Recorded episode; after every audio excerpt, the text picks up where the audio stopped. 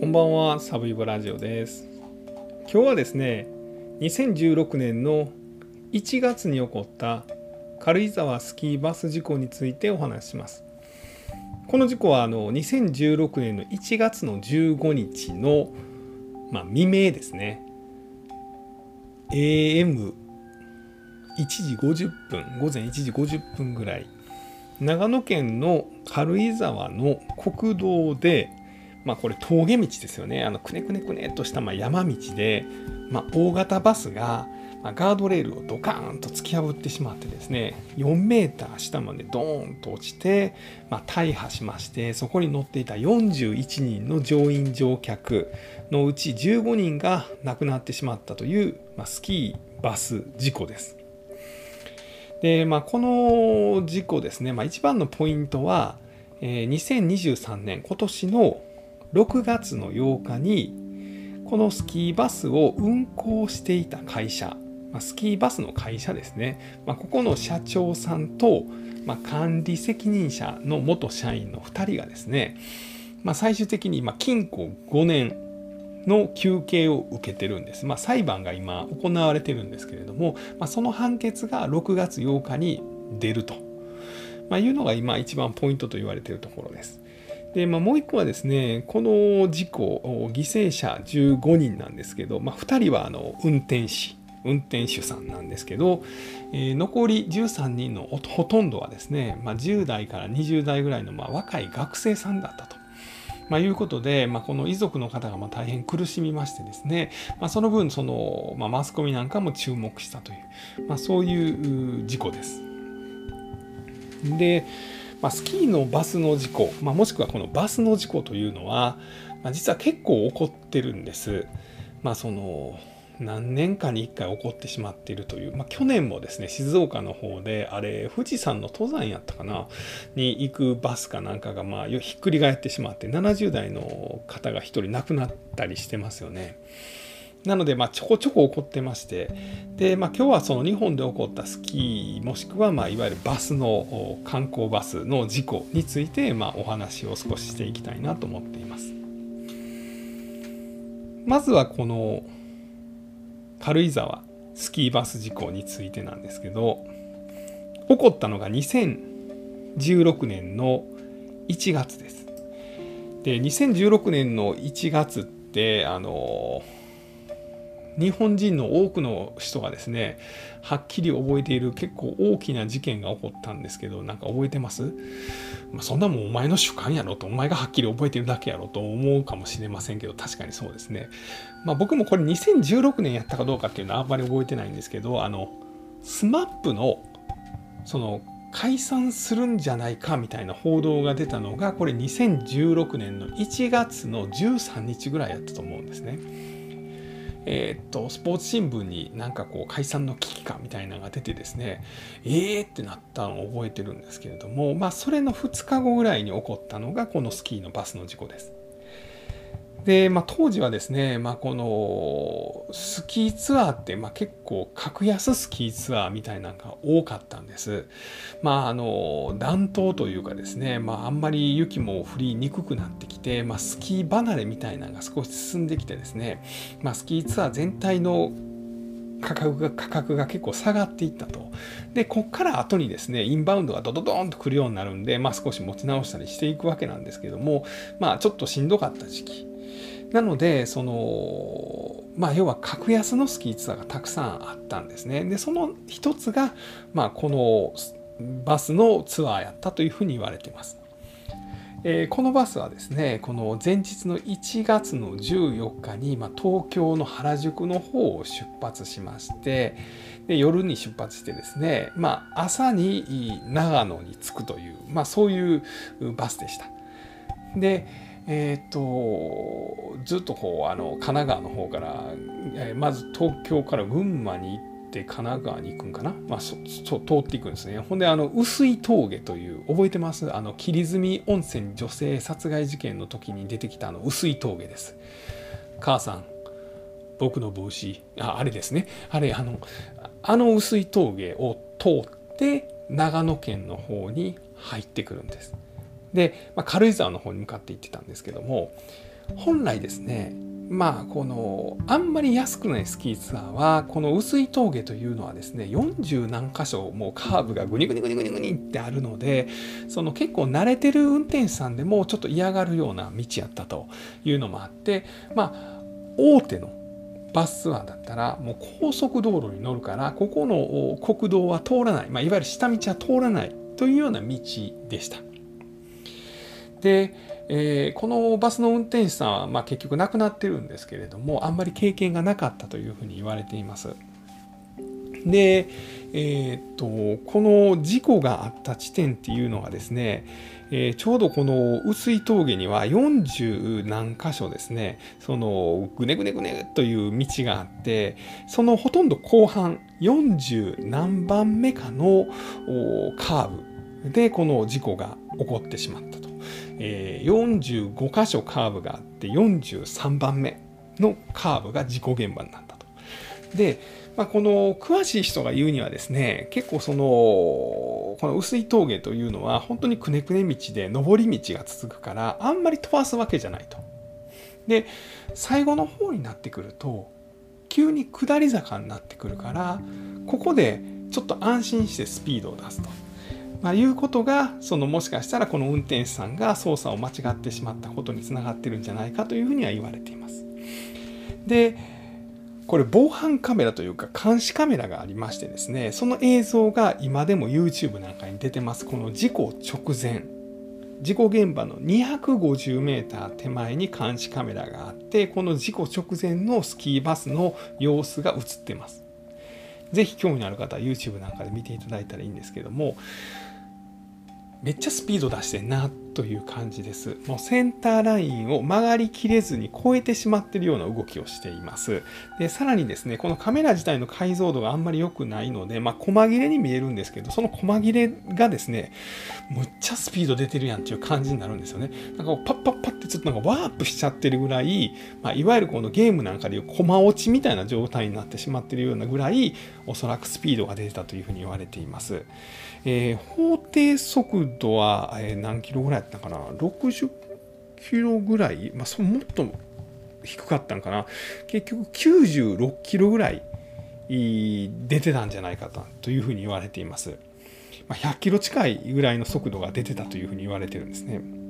で結果的にはこのあのニュートラルにギアが入ってしまっていてで、えー、それでこのブレーキがかけきれずに、えー、突っ込んでしまってガードレールを突き破って4メーター下の崖下に落ちてしまったんじゃないかというふうに言われています。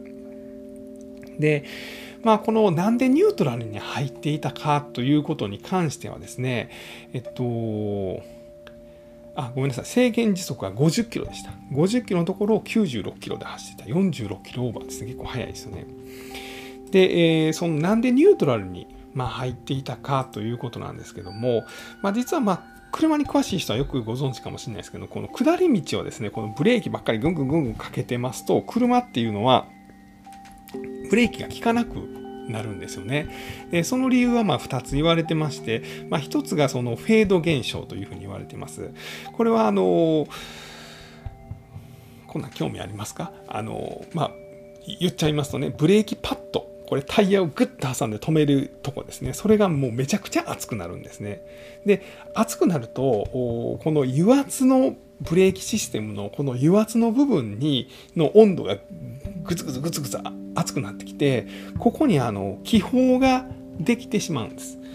でこの気泡ができることによってこの油圧がこう正常に働かなくなってですねでまあブレーキの性能が落ちると、ま、いうようなことが言われています。でもう一つはあのペーパーロック現象というんですけども、まあ、これはあの単純にこのブレーキの、まあ、オイルというかあの油圧ブレーキのこの液体が、まあ、なくなってしまうと、まあ、いうことで起きてしまう現象というふうに言われています。でこのあの下り道でブレーキをグーグーかけてですねこのフェード現象というのが起こってブレーキが効かなくなったら困るということで、まあ、慣れた運転手の方もですね皆さんそのローギアにシフトチェンジすることによってこの下り坂をこのエンジンブレーキを使って走ろうとするんですね。でおそらくこの事故当時の運転手もですねこのローローギアに入れようとしたんですけどもこれあの自動車評論家の国沢さんだったかな？という人があの解説したのをちょっと見たんですけれども、えーまあ、この人がまあ言うにはですね、えー、っとバスはあんまり速いスピードでこうギアを変えようとしてもこのギアチェンジを受け付けないらしいんです。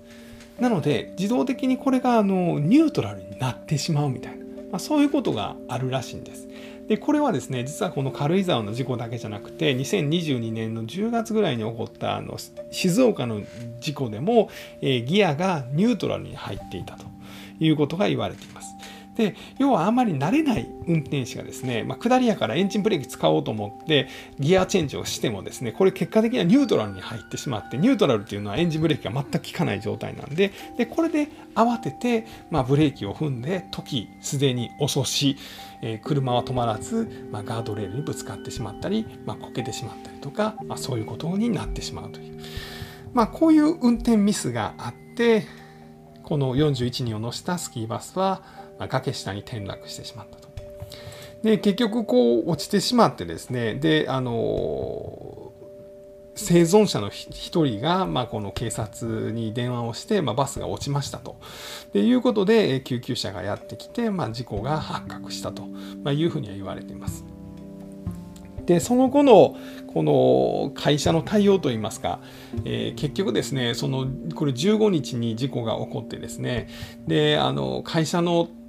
担当部長みたいなのは来て、えー、記者会見みたいなのをやったんですけれども、まあ、結局社長が出てくるのが遅かったみたいなことでさらに批判されるようになりましたで社長はその後ですね記者会見でまあ土下座をしたんですけれどもまあこれもですね、まあ、そんなんでは許されへんというようなことでまあ批判を浴びてます。で、えっ、ー、と、被害者がその13人ですね。で、えプラス運転手2人が亡くなって15人亡くなってるんですけども、まあ、この被害者の方の遺族がですね、このバス会社を、まあ、あの損害賠償請求みたいなのをしてですね、えー、これが1億近くの損害賠償の判決が下ってます。まあ、なんですけど今このバス会社自体はもうなくなってしまってますのでその損害賠償が支払われるかどうかっていうのは、まあ、ちょっと難しい部分があるんじゃないかなというふうには言われています。みたいなとこですかね。でこのまあその事故のまあ余波みたいなところで言うとやはりこの事故がですね、まあ、格安のスキーツアーだったということで、まあ、当時はですね例えば1泊3日とか2泊4日ぐらいのまあこのスキーバスツアーがまあ大体2万弱ぐらいの値段で行けたということなんで、まあ、むちゃくちゃ安いですよね。2泊4日で2万弱ってめっちゃ安いですよね。なんで、そのバス会社もですね、一応これ当時も法律でですね、これ以上下の金額で、えー、こういう仕事を請け負ったらダメですよと。まあ、27万ぐらいまで、えー、より低いお金で、こういうバスのツアーの仕事を請け負っちゃダメですよという決まりがあったんですけども、えー、19万ぐらいのまあ格安で、まあ、えー、受けてしまってたというのもありまして、まあ、それでさっき言った、まあ、あの高速道路を使わないとかあとはその不慣れな運転手さんが運転してたとか、まあ、そういうことにつながったんじゃないかというふうに言われています。で結果的にはですね、まあ、このバス会社の守らないとあかん基準みたいなのが80何項目ぐらいあのこれでできてですねでこのバス会社の免許もですねそれまでは1回申請して OK やったら、まあ、ずっとバス会社運行できるっていう形やったのがその更新制ということであのいろんな基準をクリアしないと、まあ、バス会社として、ま、仕事を続けられないよとまいうようなシステムに、ま、変わったと。ま、いうようなことは言われています。でまあこの遺族の方もですねやっぱこうかなりまあ辛い思いをされたというのはあると思います。で遺族の団体はま今でもこのまだ裁判の結果が出ていませんので活動を続けられています。でまああの特にお若いご家族をま亡くしてはるのでまあ、なかなかその気持ちというのはまあこうねそのわからないんですけれども、まあ、かなり辛いんだろうなということしかわからないんですけども、え、一個ですね、まあ、ご遺族の方のそのお声でですね、え、印象的やったやつがあるんであこれだ。えー、っとこれはですねえーと、ブログで紹介されててるんですが、えー、森安さんという方のブログで、えー、当時のですね、まあ、ご遺族の方のコメントを、まあ、紹介されてまして、えー、これがですねえっと、まあ、この事故でお嬢さんを亡くされたえ大学4年生のお嬢さんを亡くされた、ま、ご遺族の方が、え当時ですね事故の2日後に、ま、インタビューに答えられたそれが産経新聞に載ってたんですけどそれを紹介していましたね。え、っとえー、これまあお通夜をされてですね、まあ、お通夜を終わった、まあ、これお母様がインタビューに答えてるんですけども、えー、娘は何でも経験したがり走り続けていた子だった、えー、国際的なまちづくりに興味があって大手不動産会社に就職を決めたようですと、えー、こんな大勢の方が集まっていただいて幸せな21年間だったと思いますと、まあ、いうようなことを語ってあります。でちなみにこのあの大学4年生の女性ですね亡くなったんですけれども、まあ、この彼氏さんもですね、まあ、一緒に亡くなってしまっていると、まあ、いうことです。で、えーまあ、このお嬢さんはまあその帰国子女でですねでまああのクラブもクラブ活動もまあ頑張ってらっしゃって、えー、まあ留学なんかもしたりとかですね、まあ、そんなことをしていたと。で、えーまあ、やり残したことはなかったと思いますと。1分2分惜しんで予定を入れる子だったと親から見てもなぜそんなに、と心配になるぐらい、ま、急いで生きていた子でした、21年間の人生を急ぎすぎてしまったのかなというようなふうに語ってらっしゃいます。そんなそんなね、まあ、なかなかいろいろご遺族の方もいろんな思いがあるのかなというところです。で、えー、実はまあ日本のですね、まあ、バス事故はですね、先ほどちょっと言いましたけど、本当にたくさん起こってます。一番近いところで、2022年の10月ですね、まあ、静岡の、まあ、富士山の、まあ、5合目から、まあ、下っていく道路でですね、観光バスが横転してしまいました。えー、これはそのこれもですねやっぱこう90キロぐらい、まあ、法定速度の3倍ぐらい30キロのところ90キロぐらいで走ってたということで横転して、えー、これ36人乗ってたんですけれども、えー、70代の女性が1人亡くなっています。で2012年の4月にもこれあの関越自動車道の高速バスでの事故が起こってますこれはですねもう完全に運転手さんが寝ちゃってましてですねでこれであの高速道路のあの防音壁あのガードレールのでかい版みたいなやつですね。あの音がまあその近隣の住民の人にうるさくないように立ってるあの壁にズコーンと衝突してしまいまして。でこれで7人ぐらい亡くなっているんですよね。これあの、防音壁に衝突したというのもですね何と言ったらいいんやろ。えっとバスに壁が突き刺さったみたいな感じなんですよね。あの防音壁にですねバスが突っ込んでいったような感じなんです。で、えーと、結局それがなんかこうバスが縦に真っ二つに切られるような形になってしまったんです。で防音壁が結局バス自体が12メーターあったんですけども防音壁がですねえ、ー、と 10, 10メーターぐらいこう突き刺さるような感じになって、えー、バスがこうこう分離してしまうような形になってしまったという、まあ、大変悲惨な事故でした。これ7人の方が亡くなっています。で少し、まあ、とあの時を遡って1985年にはこれもあの犀川スキーバス転落事故ということでこれ長野のですね犀川という、まあ、この川というかなんかダムみたいなところにですねスキーバスが転落してしまいましてでこれは25人の方が亡くなっています。これあの水深4度のところにバスがボチャンと落ちちゃいましてで多くの方が亡くなってしまったという。で1975年にはですね、えー、これあの青木湖バス転落事故というのがありまして、えー、これも長野県の、まあ、湖の近くのカーブでこれあのバスがですね、まあ、崖から落ちてしまって33メーター下のこの湖にボチャンと落ちてしまいました。でこれも24人の方が亡くなっていますでバスってまあ大体30人から40人乗りぐらいなので、まあ、大体これぐらいの数の方が亡くなってしまうんですよねでまあ、日本最悪の死者を出してしまったバス事故っていうのは実は1968年に起こってます。これはあの岐阜県の鴨郡というところで起こってるんですけどもここはちょっとねあの他の事故とは違うんですけど、まあ、このバスが土砂崩れでこうあの動けなくなったんですよね。道路が寸断されて。で立ち往生していました。これ15台ぐらいのバスがですね立ち往生していました。でさらに雨が降ってですねで土砂崩れが起こってこのうちの2台があの土砂崩れによって流されてしまいます。で、えー、それによってですね104人の方が、まあ、亡くなると。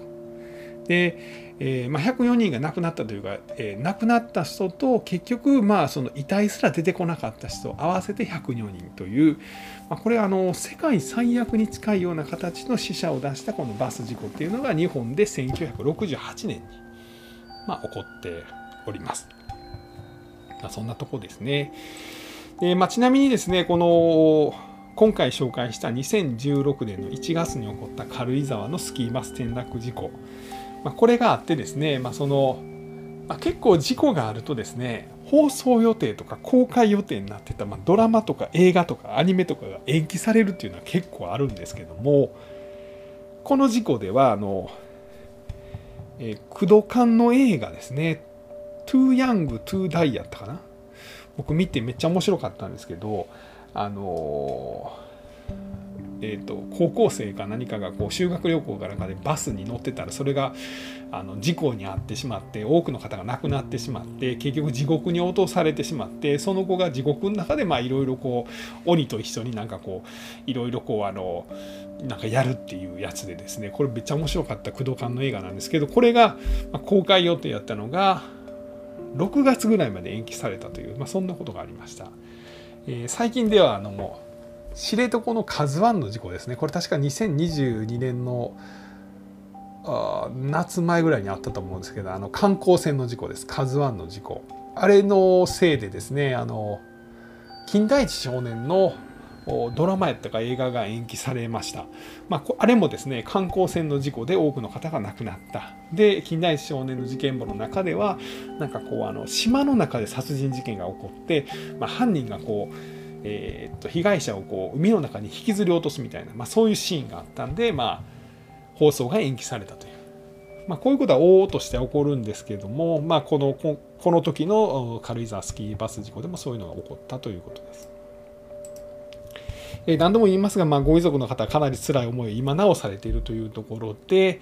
えー、6月8日の、まあ、この運行会社の、まあ、社長と元社員の、判決に注目が集まっているということです。ちなみに2人とも無罪を主張しています。ま、確かにね、僕もこれはあの、ま、ご遺族の方のま思いにね、ちょっとこう、あの反するところもあるんですけども、確かにこのバスの運行会社が、この死亡事故につながるほどのことを予見できたのかというのはかなり難しいと思うんですよね。で、そこはちょっと、うん、正直難しいんじゃないかなと思います。結果あの判決がどうなるかは分からないですよ。でその確かにこの、えー、事故に関してはですね、まあ、この会社のずさんな管理みたいなのはあったんですけどもとはいえこの運転手がですねそのアルコール検査なんかでそのなんかアルコールが入ってたかといったらそういうことでもないということなんでまあちょっとその運転が未熟な人を雇って、まあ、こういう仕事をさせていたという、まあ、そういうことなんですけどもそれがそのそのままこうスキあの事故につながるというところまでですね、まあ、予見できたのかどうかというのは少し難しいところがあるんじゃないかなというのは思います。えー、まあ、とにかく6月8日の判決に注目が集まるところです。えー、今日はですね、2016年の1月に起こった軽井沢スキーバス転落事故についてお話をさせていただきました。ありがとうございました。